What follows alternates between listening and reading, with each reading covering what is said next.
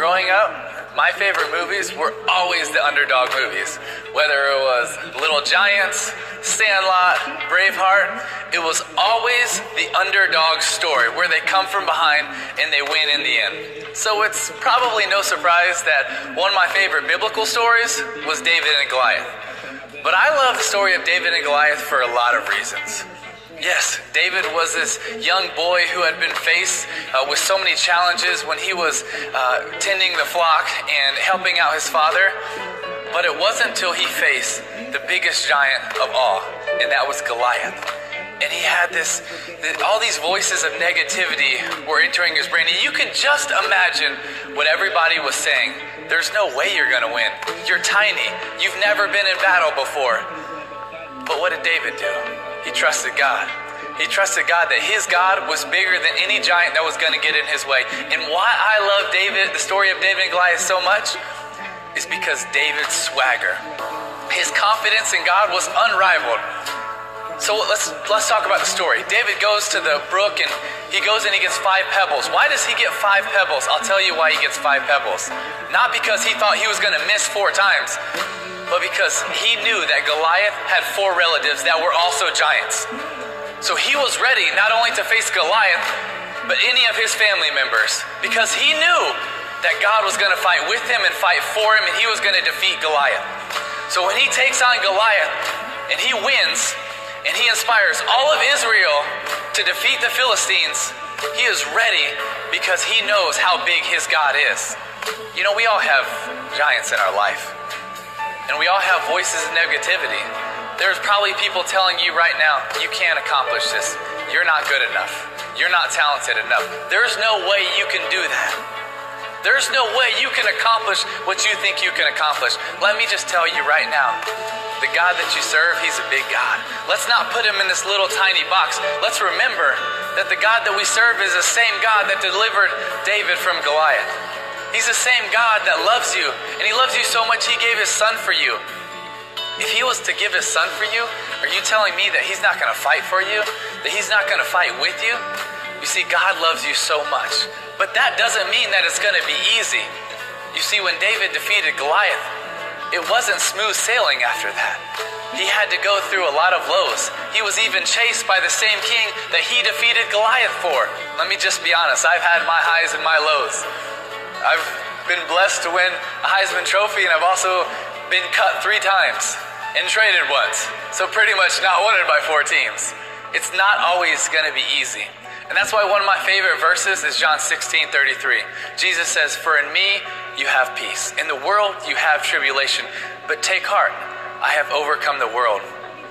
What does that mean? It means that at the end of the day we win. But in the meantime, we have to take heart.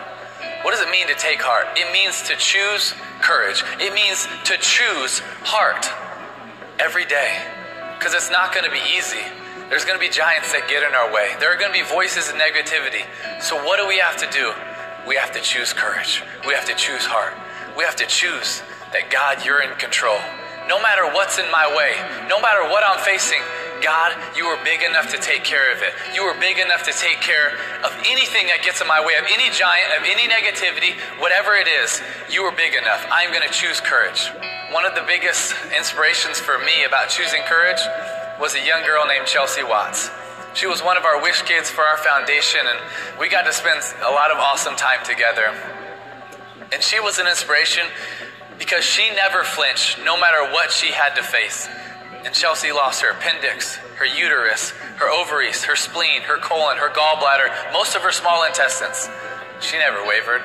She never quit. She never said, God, what are you doing? Actually, she did the opposite. She said, God, you got this. A couple years ago, leading up to the Super Bowl, I couldn't sleep. No matter what I did, I couldn't sleep for one night, and then the next night, and then a third night. And so finally, that next day, I went to go see my trainer, and I just, you got to give me anything. I have to go to sleep. I have not been able to sleep, period. Please give me something. So he gave me pretty much all the melatonin I could take and a bunch of other things in a special concoction. And I'm dri- my sister's driving me to the hotel where I was staying, and I get into my room and I lay down, and finally I start to feel tired for the first time in several days, and I start to close my eyes. And then my phone rings. I answer my phone and it's Brandy. She works at the foundation. She said, Timmy, I'm sorry to tell you this, but Chelsea has taken a turn for the worst. I said, Well, when did this happen? When she took a turn for the worst was the same night that I couldn't sleep.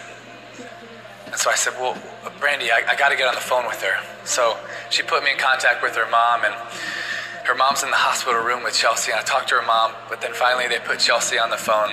Chelsea couldn't respond, but I just prayed with her and I read scripture to her. And in these last moments, after praying with her, I just was so proud of her. And I just started to think, Chelsea, I really believe that God is really proud of you. He loves you so much. He loves you so much. And I've never said this before. And I've been in a lot of rooms where people were on their deathbed. I just felt like it was put on my heart hey, Chelsea, if this is the time where you're supposed to go home, it's okay. You don't have to keep fighting. But if you want to keep fighting, I'll be on the next flight there. I hang up with Chelsea, and a little bit later, I get the call that she passed away. But Chelsea made such a big impact on my life because there have been so many times where I trusted God when it was going good. But it, when it was bad, it was, well, God, I thought we were going to do this together. I thought, no, that's not the plan that we had talked about. I thought that I was going to win seven Super Bowls and it was going to be all great. But what about when it's going bad? I got to see Chelsea live that out in front of me. It wasn't always easy, but it was worth it. And when you trust in God, when you trust in God for your life, it's always going to be worth it. Another hero for me was one of my best friend's dad. He was a hero to me because what he overcame, the bitterness that he overcame. Because growing up, he had six dads, and he got beat up time after time after time. He got sent to the hospital by his dads. His sister got abused over and over again. So, what did he do? He turned to martial arts because he wanted to defend himself, he wanted to fight. And so, he grew up fighting. He eventually got to retaliate and fight one of his dads, send him to the hospital, thinking, hey, this is going to fix everything. If I can defend myself, if I can be a man, it's going to be okay. But then eventually, he found Jesus. He met Jesus and he began a relationship with him. But it didn't make everything perfect. You see, there was still bitterness in him. There was still all this resentment of everything that happened to him when he was a kid. I remember him telling me when he would go to Sunday school when he was a little boy, and they would sing, Jesus Loves Me. And he would say, I, I thought they forgot about me. Jesus loved everybody else, but I, I thought he forgot about me. Yeah, Jesus probably loves all the children, but he doesn't love the Albers kids. But then, as a grown man with three kids, he really began to understand what it meant to trust God with everything, even your bitterness, and give that over to Him because God will not waste your pain.